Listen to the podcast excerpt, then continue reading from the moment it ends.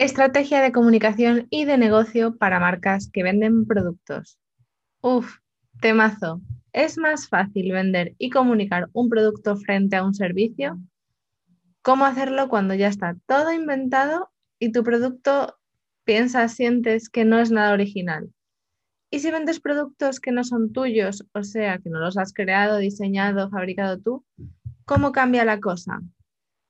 Todo ello en el episodio de hoy del podcast de Salto en Digital, ¿qué porras estoy haciendo? Bienvenido a ¿Qué porras estoy haciendo? El podcast de comunicación estratégica y marketing online para todas las marcas que quieren comunicar mejor para vender más. Donde te encontrarás con tips, historias, inspiración y mucha creatividad para que logres comunicar tu negocio con mucho amor y con mucha cabeza. ¿Estás preparado? Aquí comienza ¿Qué porras estoy haciendo? con María Salto. Hola, te doy la bienvenida una semana más a ¿Qué porras estoy haciendo? Episodio 47. No me lo creo, cada vez que me queda menos para llegar a los 100 episodios y dentro de nada ya, ya estará aquí el número 50. Esta que te habla es María Salto de Salto en Digital, una loca de la estrategia y la comunicación. Por eso mi lema es comunicar desde el corazón y con cabeza. Y esto que no se te olvide, porque en lo que te quiero contar en el episodio de hoy va a ser fundamental. Porque hoy quiero hablarte de la estrategia de comunicación y de negocio si vendes productos. Antes de meterme en faena, dos cosas. La primera es que ayer comenzaron las reformas del piso de arriba y yo sé que me esperan tres meses de ruidos intensos y bueno, que, que sea lo que Dios quiera. Que adelante con el episodio y que espero haberles pillado en la hora de la comida y que no nos molesten demasiado. Además, te recuerdo que el anterior episodio, el número 46, es de estrategia de comunicación y de negocio para marcas que venden servicios, que ambos episodios se complementan. Así que si te lo perdiste cuando acabes de escuchar este episodio puedes ir al anterior, puedes escuchar en la misma plataforma desde la que lo estás escuchando, desde la que me estás oyendo y que además también te voy a dejar el link en las notas del podcast porque subo mis episodios a mi blog. Bueno, pues en el anterior episodio te hablaba de que todas las marcas pasamos por dos fases en nuestros negocios. La creación de nuestros productos o servicios y la fase de venta de ese producto. O sea, sobre todo en este caso que vengo a hablarte de producto, hay una fase de ideación, diseño, creación, puesta en marcha del producto que vendes. Además, esta fase es más intensa si vendes en producto físico porque dependerá del producto en cuestión, ¿vale? Necesitas de un prototipo, lo vas a fabricar tú en tu casa o necesitas de un taller, una fábrica, necesitas de alguien que sea capaz de materializar tu idea o por el contrario, puede ser que vendas producto, pero que tengas una tienda multimarca y lo que haces es elegir a diferentes proveedores, a otras marcas eh, y de, a todos los productos que tienen esas marcas, que son los que vas a ofertar en tu tienda. También tienes que tener en cuenta si vendes productos físicos perecederos, por ejemplo, plantas o comida, o de temporada, ropa, complementos agendas porque dependerá de tus fechas, de tu planificación, ¿vale? Además, añádele a esto si tienes una tienda física donde la gente puede entrar, tocar, palpar, ver los productos y comprarlos, o tienes una tienda online. De todo ello depende tu comunicación. Además, como tienes una tienda y vendes productos físicos, tienes que en tu modelo de negocio, en tu negocio, una de las eh, decisiones importantes es cómo vas a, gestionar ese almacenamiento de productos, el stock y los envíos en caso de que tengas una tienda online o si tienes una tienda física pero es un producto muy grande y lo envías, también dependerá. Y ya lo último que tendrás que tener en cuenta es si vas a vender en exclusiva tus productos o si los vas a eh, colocar en otras tiendas o otros proveedores van a venderlos. Todo esto que te acabo de contar va a formar parte de tu modelo de negocio, igual que lo harán eh, también si vendes a particulares, a otros negocios o a empresas. O sea que también es importante que lo tengas en cuenta, igual que tu cliente ideal. Igual que para los que vendemos servicios, tu primer paso en tu plan de comunicación, en tu estrategia, es tener definido cuál es el objetivo de negocio que quieres conseguir, o sea, la facturación. Y el modelo de negocio, todas estas decisiones pequeñitas que vas a utilizar para conseguirlo.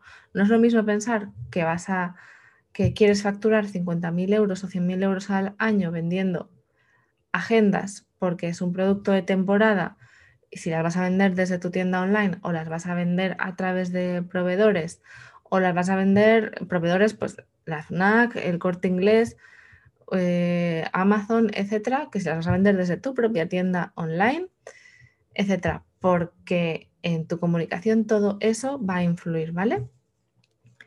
Y tampoco es lo mismo que mm, vendas, eh, por ejemplo, joyas que pueden tener temporadas o que las fechas de venta pues pueden ser el Día de la Madre, las Navidades, San Valentín como fechas clave. Todo eso va a influir en tu plan de comunicación.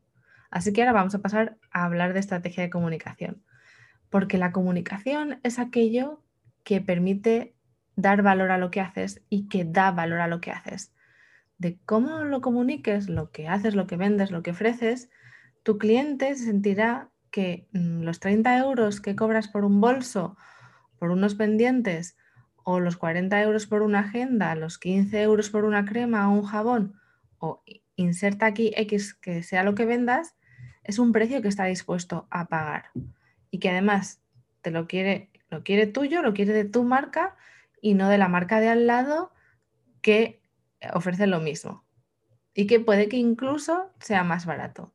Y aquí para mí en este caso concreto, en esto, en esa concepción de la marca y lo importante que es eh, en, nuestro, en nuestro valor como marca, es donde más solemos fallar las marcas y los negocios. Porque eh, no solamente es en entender que nuestro valor no depende de lo bueno o malo que sea nuestro producto, ni, ni centrarnos en cosas como las características técnicas, los materiales usados o las características, bueno, las características del producto, ¿vale? No, importa según los valores que tengan que tenga tu marca. Por ejemplo, eh, los productos de tecnología sí son muy dados a basarse en características, ¿vale? Si tú vendes una cámara de vídeo, pues necesitas, necesitarás saber en qué formato graba, eh, la calidad de la imagen, los píxeles, si tiene puerto USB, cómo lo puedes conectar, con qué tipos de servicios, o sea, de ordenadores, de aplicaciones, etc. Si vendes un bolso o vendes, por ejemplo, y uno de tus valores es que tu marca sea sostenible, pues es qué material estás usando, eh, dónde está fabricado el bolso, quién lo ha fabricado, quién lo ha diseñado, porque esa parte esa característica forma parte de los valores de tu marca. ¿Vale? Pero con esto a lo que me refiero es que el valor no está simplemente en las características, sino si esas características te permiten contar, eh, confirmar uno de tus valores de marca, la sostenibilidad o la tecnología punta o no.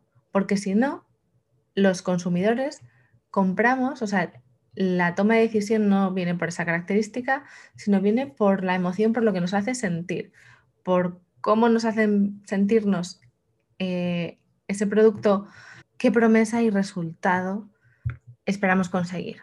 Así que tu comunicación es lo que construye tu imagen de marca y el valor de lo que haces.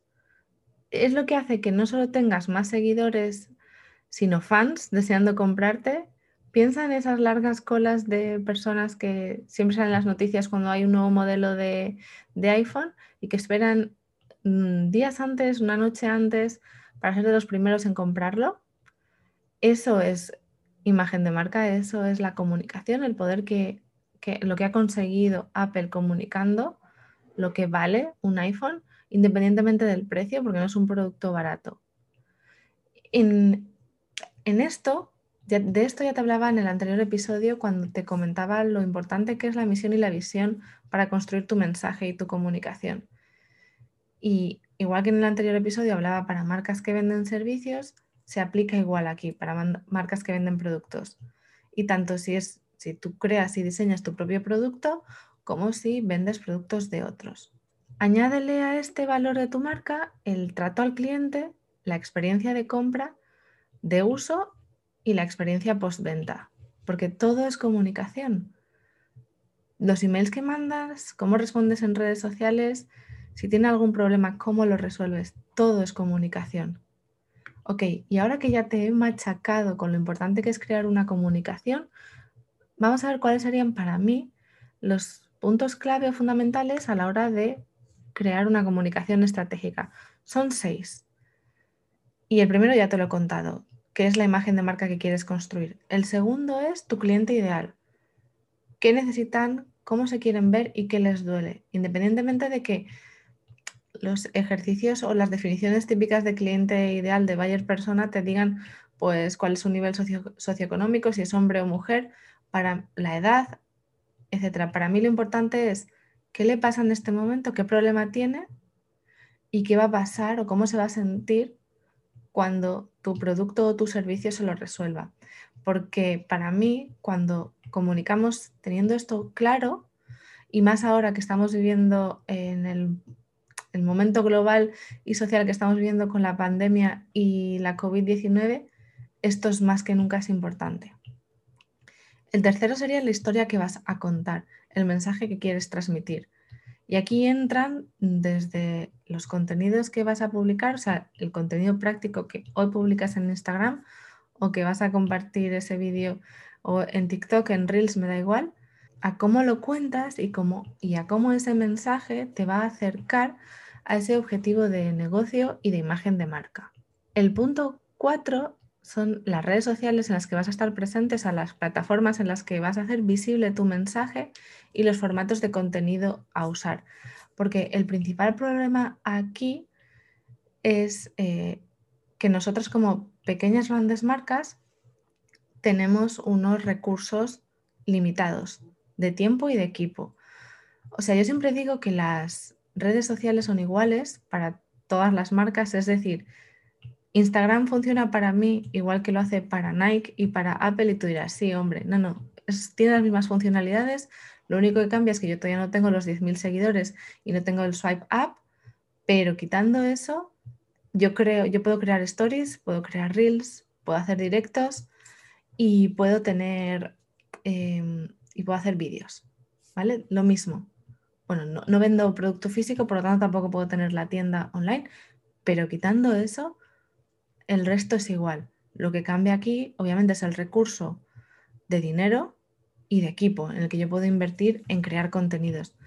Pero la creatividad, las ideas, tengo las mismas opciones que estas grandes marcas. ¿Vale? Así que, por eso digo que es importante seleccionar, elegir las redes en las que queremos estar que nos ayuden a acercarnos a esos objetivos, porque podríamos estar en todas, podríamos estar en Clubhouse, en TikTok, en LinkedIn, en YouTube, en Facebook, en Twitter, en Snapchat, en todas. Pero yo como marca y como marca en la que estoy solo yo al frente de mi negocio, me sería imposible. Por no decir que viviría muy agobiada por el no poder estar a todo, por pensar que no estoy comunicando bien y eso me haría mm, disfrutar menos de mi comunicación, y comunicar peor, simplemente porque mentalmente estaría mucho más agobiada y pensando que no llego a todo, que no lo estoy haciendo bien, etcétera, etcétera. El quinto punto son los objetivos y la planificación. Ya te he hablado que nuestra comunicación parte de los objetivos de negocio, de facturación, de imagen de marca, posicionamiento eh, como autoridad, eh, como tipo de marca que queremos construir y de visibilidad, hasta dónde queremos que se nos conozca. Y la planificación porque nos ayuda a poner orden en esos objetivos y foco y claridad en las estrategias y las acciones concretas que vamos a llevar a cabo. Y porque además cuando vendemos productos necesitamos tener en cuenta determinadas fechas claves en nuestro negocio que pueden que tienen que ver con el producto que vendemos, con nuestro cliente ideal y con el momento de compra. Black Friday, Navidad, si es una agenda, pues eh, septiembre y enero. Si es un producto de temporada como los bañadores o los abrigos, etcétera. ¿Vale? Y el sexto punto, el último de los puntos en los que tenemos que tener en cuenta para crear una estrategia de comunicación, es el miedo y la confianza. Y esto que a lo mejor no tiene nada, bueno, a mí me parece que es fundamental, porque cuando como marcas, como pequeñas, grandes marcas, nos comunicamos, el hacernos visibles siempre destapa miedos de rechazo, de autoestima, de confianza en lo que hacemos, en, desde si es interesante lo que voy a contar, si hay más marcas como yo, cómo me voy a diferenciar, todo tiene que ver con la confianza y con el miedo que nos puede provocar hacernos más visibles. Y la comunicación bebe de cómo nos sintamos. Estos seis puntos son comunes también para las marcas que venden servicios, o sea que si has llegado hasta aquí, que sepas que esto que te he contado también te sirve para ti. Eh, estos seis puntos son los que trabajo en mis asesorías personalizadas de comunicación estratégica y en mis formaciones, porque en realidad, si tienes esto claro, sobre todo la parte de objetivos de imagen de marca que quieres construir, el continente, el tipo de contenido y dónde lo vas a compartir es lo secundario. Con lo principal, mm, si cambiase Instagram, si desapareciera, si surgiera una nueva red social, social como Clubhouse, puedes, tu comunicación puede adaptarse, puede trasladarse y no se va a ver muy afectada. Además, hoy quiero aprovechar este episodio para contarte que el 24 de marzo va a comenzar mi programa grupal para trabajar tu estrategia de comunicación y venta en Instagram, Pinterest y el email marketing. Puedes adquirir tu plaza desde ya. Voy a dejar el link en las notas del podcast. Este programa está dirigido para marcas que ya utilizan Instagram pero que no están obteniendo resultados. Y no me refiero a más fans, no, está simplemente em, el objetivo de visibilidad no es por conseguir más fans y convertirnos en influencers, sino en vender lo que hacemos. Está dirigido para las marcas que quieren entrar en Pinterest y que quieren hacerlo con estrategia y con cabeza, que a lo mejor ya lo estaban usando, pero que se sienten muy agobiadas porque no entienden bien la plataforma o no saben llevar ese tráfico hacia su tienda online o su web. Es un programa que te va a ayudar a aumentar tu lista de suscriptores porque para mí la comunicación tiene ese objetivo por detrás no solamente como de expositor en redes sociales, sino de llevármelos a mi lista. Está pensado para hacer visible lo que haces y lo que ofreces entre tu cliente ideal, para ayudarte a posicionarte como un referente, como una marca, para que trabajes tu mensaje. Es tanto para marcas que venden productos y servicios y que, que tienen una tienda online y que venden infoproductos o algún producto digital es sobre todo para marcas que saben que comunicar es fundamental en sus negocios, que saben que puede marcar la diferencia en sus resultados, que quieren hacerlo con cabeza y que están dispuestos a apostar por la estrategia del amor. Y ahora lo práctico. Es un programa de dos meses en grupo. El primer mes tendremos una sesión por Zoom en directo cada semana Tendrás acceso además a todos los materiales en vídeo. Em, eso ya está creado y grabado, ya lo tienes.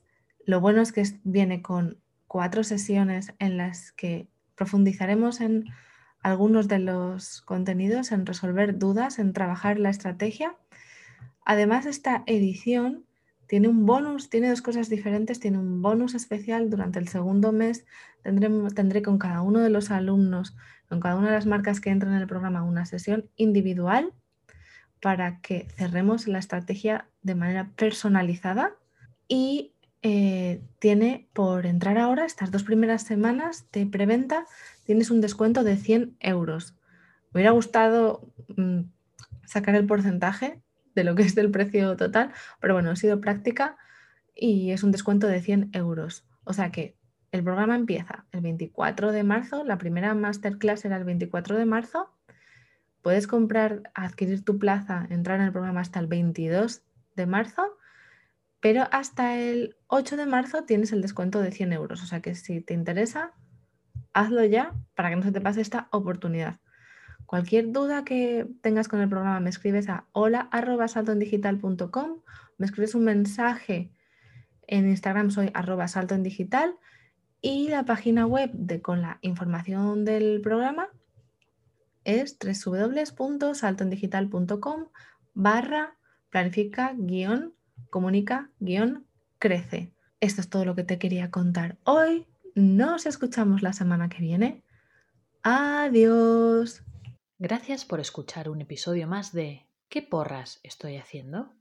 Suscríbete para no perderte ningún episodio y encuentra a Salto en Digital en www.saltoendigital.com o en Instagram arroba saltoendigital.